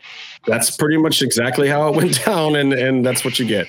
Um, Walter versus uh, Tommaso Ciampa. I liked this match. I, I thought these guys did exactly what they were supposed to do. I thought this was a great chance for Walter to come over and be rewarded for the time he's put in over on NXT UK. Um, and I thought Ciampa was the perfect opponent for it because he's just grimy and went all into uh, Walter's flow. The pacing looked good, even though it wasn't at times. But these You know guys were total pros and made it look like this felt like old school good wrestling to me. He's not grimy enough. He's not shoving his thumb up anyone's ass. He's not grimy enough. You know what I'm saying? There Um, were no oil checks in this particular match. but Yeah, they- exactly. They, were close. There were some oil checks this week, though. There were there was a oh my god, Billy Kay was oil checking everybody in that tag Yeah. that women's tag match yesterday. Is it Wow. oil check if you're using your nose to check? Yes. Mhm. And it Mhm. doesn't matter what the dipstick is as long as you can read the levels. hmm Uh, sometimes you got to smell it to uh, make sure it's not gone off. Uh, I don't. I, I don't. I don't have a comment. This show is like gross. That I want on public record. The show is This gross. Casey's the one that says this show is gross. You're the guy that's been saying penis at the end of it for five years now. It, dude, it gets cut half the time. They don't know that. That's true. totally true. Um, so Raquel Gonzalez, uh, uh, Io Shirai. Any thoughts? No, we Um, had we had uh, we had that pre match pre show match. I think with Tony and uh, that other one. the No, we're only female. talking about the matches that matter. But then we have. You're this, talking about uh, Zoey Stark, who they're trying to present as some kind of credible threat, but they refuse to give her any kind of look and let her just go out looking like trash every week. Hey, That's- dude, that's she's she's Iron Man's daughter. You know, I love you a million or whatever. uh, Yeah, it's a little weird, but they had the triple threat match for the titles, which um, Grizzled Young veterans uh, they do great, solid work, but I ha- they have no appeal to me. Maybe because just I don't really ever watch them. MSK was winning the belts, obviously. They then it's a feel good, and they're like the two person version of of, of a Matt Riddle promo, and what I thought was outstanding was Legado del Fantasma really got the shine and really got to do a lot of shit. And they didn't win, but I thought they looked great, you know. And it's, the, the more airtime they get, the better. Um, yeah, Sorry, I'm, I'm uh, I was unmuting. a I, big, like the Rascals. I, I I think that they're uh they're a good choice. I I did think that Legado was going to win because Hey, I pal, thought that the money was in Rascals. ch- We can't chasing, call them the rascals, pal. Uh, people might Google the little rascals and then, oh man, uh, uh, then the peacock said it in all kinds of shit. It's so great when uh, Triple H is the one explaining that you can't put Chyna in the Hall of Fame or something. And this is like not where he stands now, but at one point he, at, in a suit, had to deliver this sort of line. Like we, you know, what if someone Googled Chyna and and saw some of the stuff she did? Like that would be bad. Just like if someone Googled curb stomp.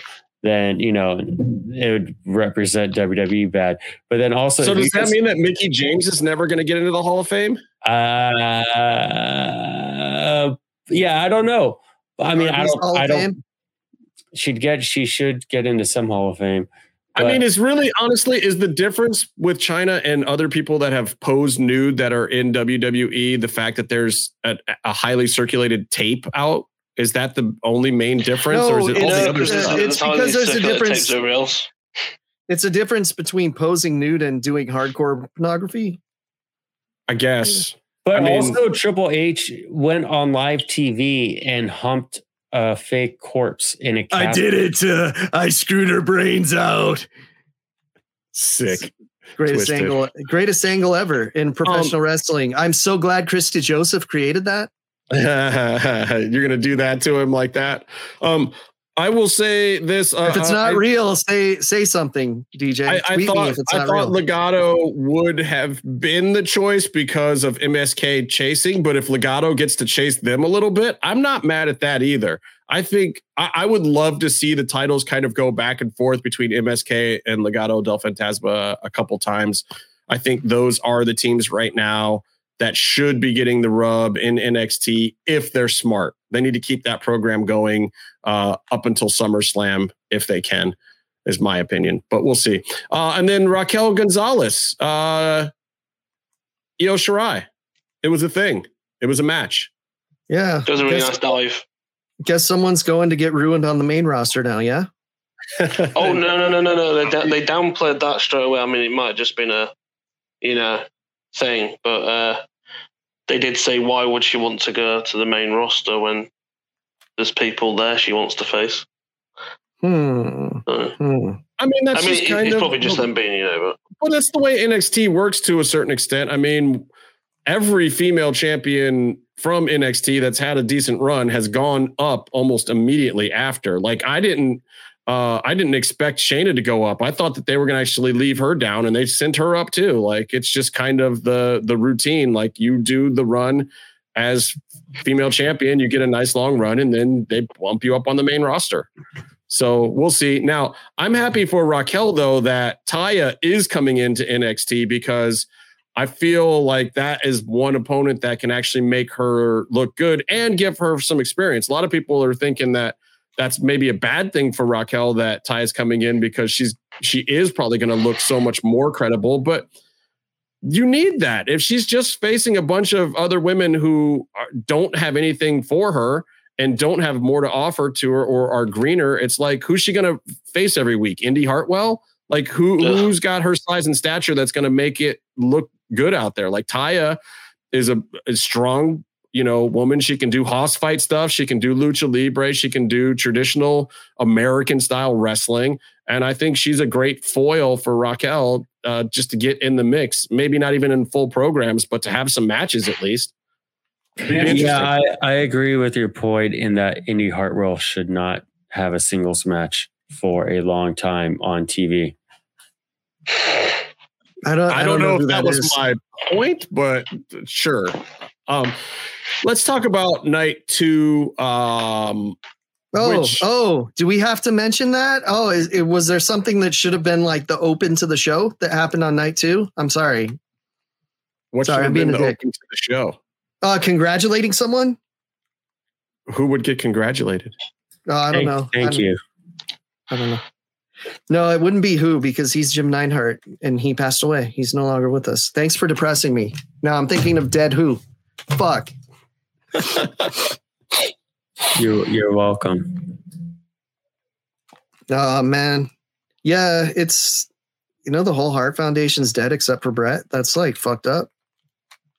Wow, I didn't actually think about that. Yeah, I was just thinking that yesterday. I'm like, fuck, that's messed up. I mean, you've always got Natty around. Teddy. Yeah, Teddy was making. I'm not Teddy making making. Teddy making some towns, apparently. Do those Um, towns have a good prison system? Yeah, Might get it's not in arrested by him Florida too. now. What's great is whoever made the joke Twitter account is Teddy Hart in jail, which is a must follow, by the way. Probably thought they were being clever one time, but now they have to man that Twitter account constantly. Yeah, they're like an actual news resource now. Yeah. But you Um, never, you never know when it's gonna change. Like especially like last night or yesterday or the day before when he kept showing up the shows and had to be kicked out. Like you don't know. You got to be ready for the time. You never know when he's gonna get booked. You know, and the, the Teddy a gun on Hart way. You know what's you know, I feel like the main event of night two is when I kind of learned who my friends were, like or how cool my friends were. Really? Because when we were in the when we were in the DM talking about it, one of us says, "What's he wearing?" LOL. And then one of us immediately says, Conan the Barbarian. And I'm like, Justin, that's why you're the main host. And that's why Meep's a fucking kohai. Young boy. It Watch was my back. fucking Fuck yourself, stupid. No, no, no. you didn't like stupid. Kross's fucking app, dude. I'm, I I'm, think that's sa- I'm so sitting much better than the, surrounded by the, leather. the tight skivvies thing. Like I oh, want. Oh no, I get that, but like I want, Conan, it I want Karrion to look like either a barbarian or to look like I, I was talking to Byron about it. Like maybe just do straight up those baggy Muay Thai shorts would be dope too. I'm- like I I'm don't, I actually don't like Kross in the standard high waisted shooter tights. Like I don't want He him to look should've- like Josh Barnett.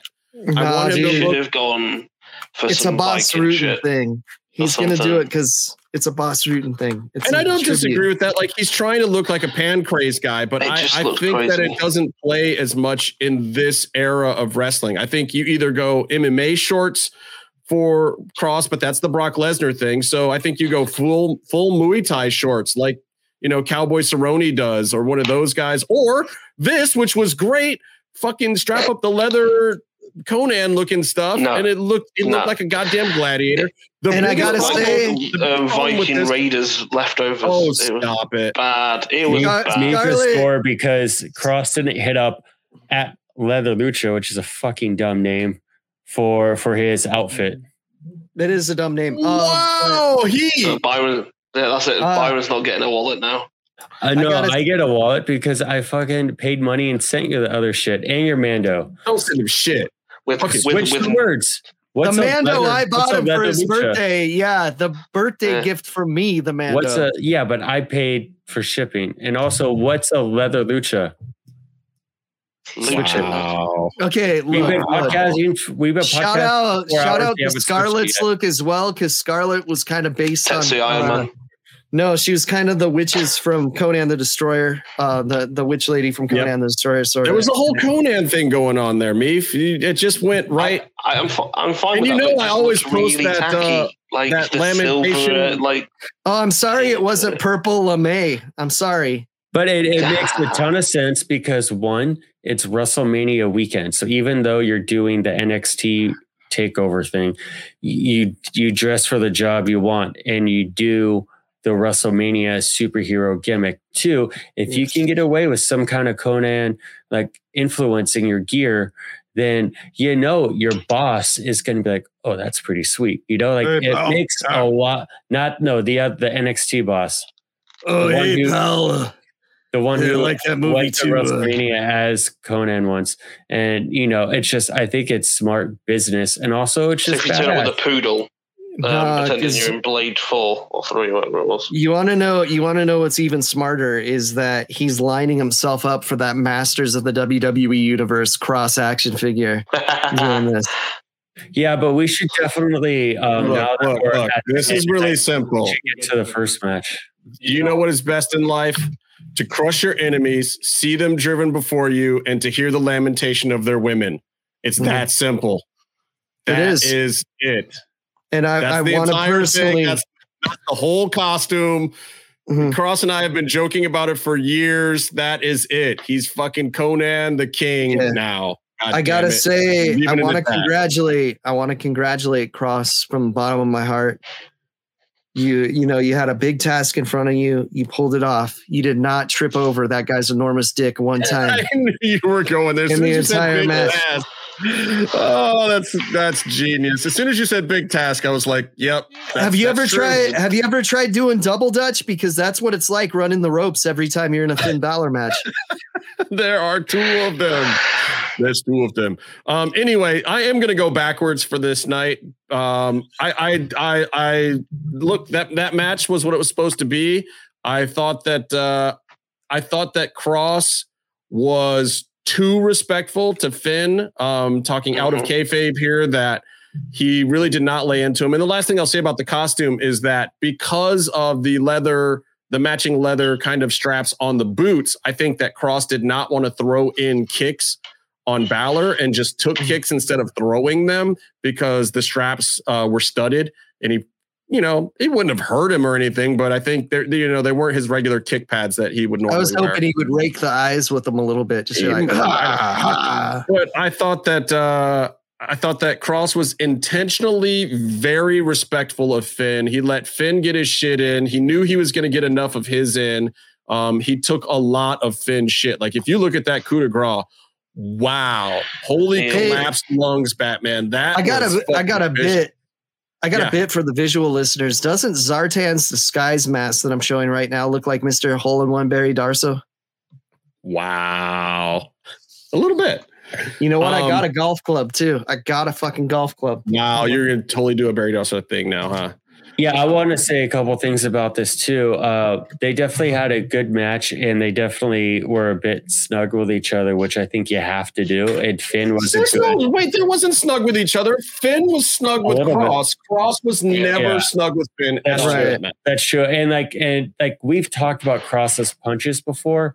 And I mean, basically, yeah, I mean, here's a guy who's a, a trained fighter who is who doesn't want to kill people. So like, the his strikes are are gonna they're gonna be a problem um, with trying to work them, you know. And so he was doing he does so many forearms now, and his forearm would crush your skull in if he wanted to, or even if he I'm didn't still want a little mad that he stole my finish. I'm So- a little upset by that. yeah, no, he definitely did the Outlaw Beatdown, which you can find if you look up LA Outlaw Red on Fire Pro. Uh, the the beating someone on the back of the head um, until they It's called it's called a donkey punch. Come on. donkey punch.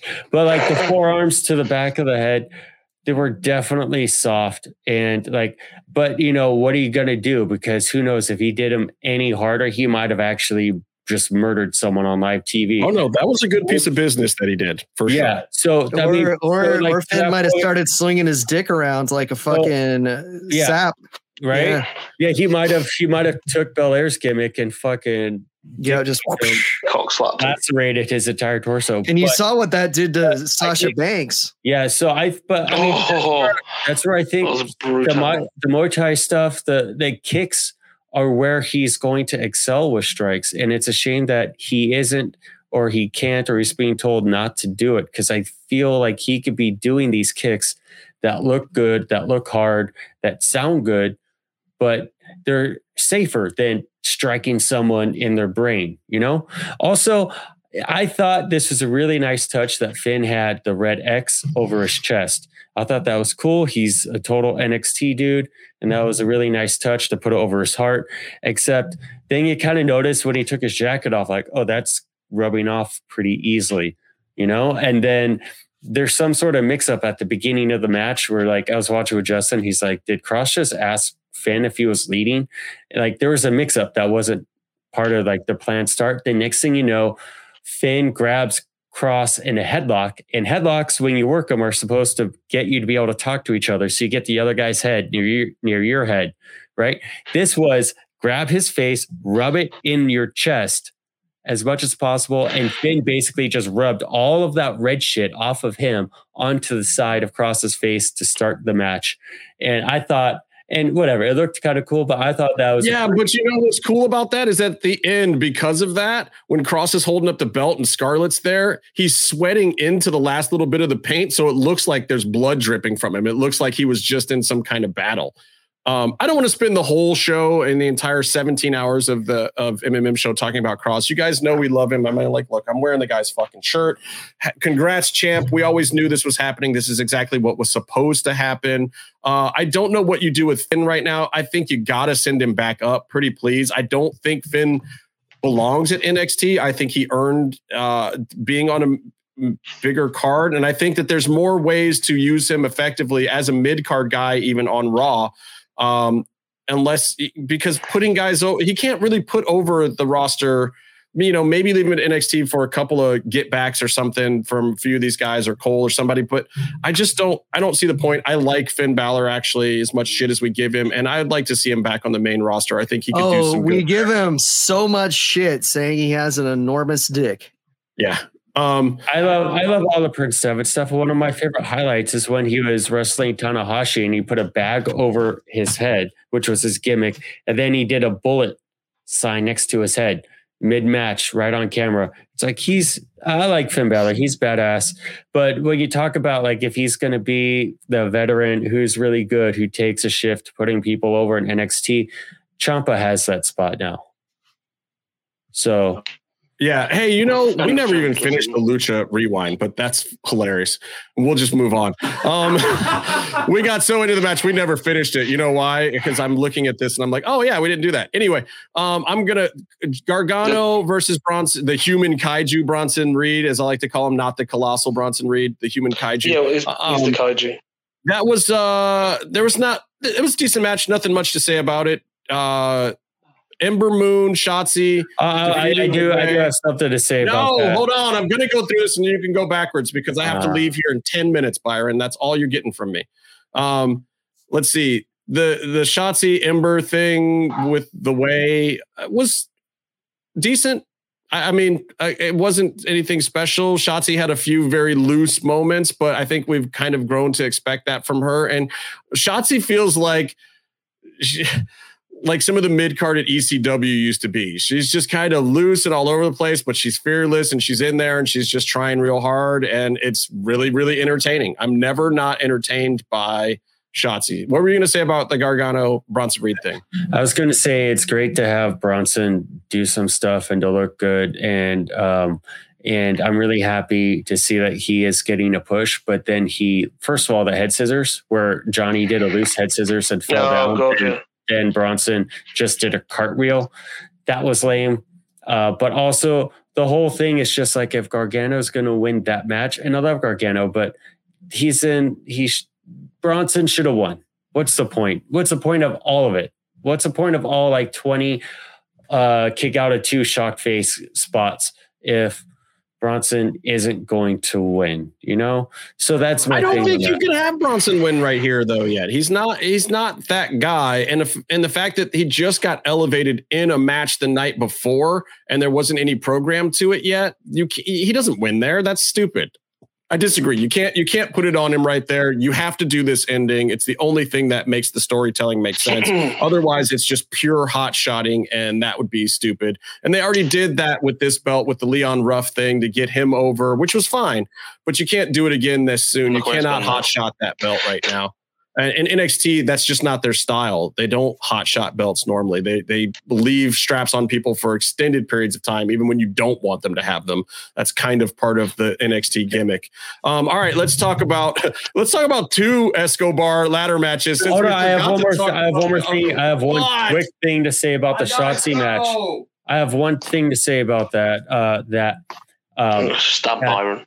that she did the dive. No one caught her, especially Indi Hartwell. And then it was really great to see Shotzi completely stiffer on that senton. You could see Indi's face where the entire midsection just gets crushed. And so good on Shotzi for getting one back I at the think end of Indi likes that stuff though. She doesn't mind it. It's fine. Um, anyway, yeah, we forgot to. Uh, I'm, I'm going to go backwards real quick to end the Lucha Rewind. There was a vignette number five with Catrina and Mil that we kind of talked about. And then there was the uh, Gift of the Gods ladder match where uh, Cuerno dies at some point in the match and Fenix pulls out a huge win. So there's the end of your Lucha Underground rewind. Oh, a quick story about that that's just really quick is that when Cuerno was climbing the ladder on the office, um, Jay Ray yelled, Cuerno, don't do it. He's just going to do the same shit to you as last time. And Cuerno said, I know. And he kept climbing. amazing. Absolutely amazing. Um, yeah, so that that ladder match did not end so well for King Cuerno, aka Fantasma, aka Escobar, uh, Santos Escobar. Uh, this one, however, did. And I will say this: whether you like Jordan Devlin or not, Meatloaf, uh, he was the exact right guy for this match. Yeah, because you got a guy with a giant head trying to climb a ladder, and he's already at a disadvantage. So of course, Fantasma's going to win.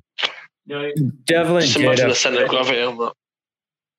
Devlin did a fantastic job, and he got arguably the highlight of. I mean, he was kind of working the babyface spot, even though he wasn't. So he got the highlight with that moonsault. You know, uh, that was dope. He did really great, way better. The match is way better on his end than I expected. But I'm super stoked that uh, Santos Escobar won, and I'm super stoked that we got the return of Hijo del Hijo del Oh God, I was ho- I was hope I was trying to I I was Yeah. wondering how Byron was going to mispronounce the real name. He ho he Choc- no, no, chocolatito, chocolatito, Chocolatito. chocolatito. Chocolatito. Um, The, look, the it was a, it was an interesting moment for a heel uh, to have that kind of finish and ending. I mean, it, I, I think that Devlin was supposed to be the baby face here. I don't know. The whole baby Nah. face. Ah, they, they they read their Twitter replies and they're like, ah, fuck. All that all that uncrowned champion shit isn't for a face. Like, Well, yeah. it's funny because you know when it was Kross versus Santos, Santos was clearly the heel there. Also, even though Kross is kind of a tweener, but but I like this in wrestling because I don't like the the pure baby face, pure heel thing. Um, I, I I mean, look, we're Lucha Underground fans. What we liked at Lucha Underground was like, yeah, a person can be uh, you know, like a Rudo in the ring with what they do, like Pentagon, but be the over baby face with the crowd. I mean, look, Casey, I know you're a Stone Cold Steve Austin fan too. It was like that that Mhm. tweener thing. I is- just do a good impression. That's Uh, true.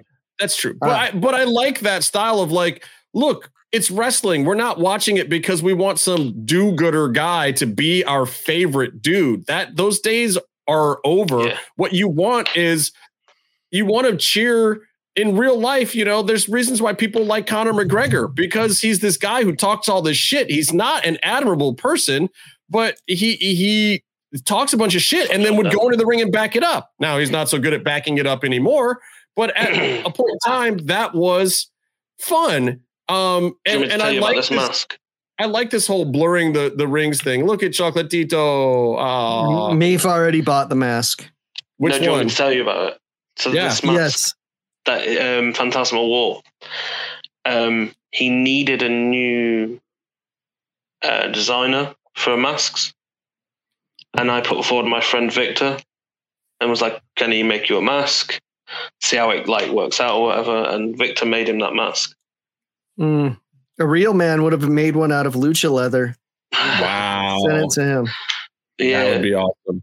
but the uh, yeah, so the, the, this material is absolutely insane. I mean, this picture the, is so. the purple good, material though. is actually the same as the um, same material that Ultimo Dragon uses. The you know the blue mottled like oh yeah, yeah. and the green one he has, but this is the purple version. Look, this this photo, just the seeing the Yeah. smile on Escobar's face here. Um, this just says a lot. Like the guy, he did the damn thing. And it's so awesome. Like from from the time, you know, a little over a year ago when he was on our show, and you could see that he's just clearly sweating it in life, period. Like oh my God, I don't know what's next for me. I don't know if any of this shit's going to pan out. I don't know what to do. And you could see it on his face. I mean, he's asking us, four schmucks on a fucking podcast, like what he should be doing and if we have any contacts or where he can go next at the time. And then to see him from there to this, where, you know, he's clearly on top of the world. You know, he's elevated a title that WWE was burying before him. It was getting put on 205 live on a show that nobody fucking watches. And then they put the belt on him and he makes this an NXT title now. This is not, this is no longer a 205 title. This is the, you know, this is the equivalent of the height of the Intercontinental belt for this promotion. This is, you know, he's made this belt mean something. He's made these kind of moments mean something. He deserved to be the guy to unify these belts and send Jordan Devlin packing. It's just really nice to see. Um, so to our friends of the show, I would just like to say congratulations to both Karrion Kross and to Santos Escobar for the big pull downs. Um, Byron, I want to do this. I want to do an entirely separate episode where we do WrestleMania stuff. And I know how we can run it and everything. And it'll be great. So come back, watch our WrestleMania review show. It'll be fun. We'll talk a little bit more about some things that are going on, but I want to leave it here because I want to congratulate our homies, Santos Escobar, Karrion Kross. Those guys have worked really hard to get where they are, and they're doing the right things to do it. They're doing right by the people who are involved. They just do good business. They're good, solid guys, and I'm happy to see them get to where they are. Congrats, Um, chaps. Fully deserved. and for the last time from Los Angeles, this is the rock and roll outlaw saying, Oh my god, we're gonna have to change that gimmick. Yeah. Yeah. Sounds, like that? sounds, sounds like He said sounds the that like was actually- Lu- you know what? Lucha That- Byron, but It's hilarious Christ. because that was the actual. I'm the rock. I'm the rock and roll outlaw. That was no, the original. it's a Toni Storm gimmick is what it is. That was the original nickname given to me. I did not give that to myself by any stretch of the imagination. That is actually where the name Outlaw came from. It's really just Outlaw. There's a million people that know me by that name. Um, and then some other friends added LA Red later. I gave myself none of these names, um, and it will just be Outlaw. But I am actually officially losing the LA Red part of the moniker. That's all that's happening. We just call you Red. he doesn't use any of the names me and Byron made up for him. Nope, nope. There's good reasons for that. What about Jason? Can we call him Jason? Sugar Um, walls. I got a funny story about the Jason thing that I'll tell you some other time. Anyway, for the last time for me from Los Angeles, until next time, stay calm and stay in the mix. Penis staying in LA. Penis staying in LA.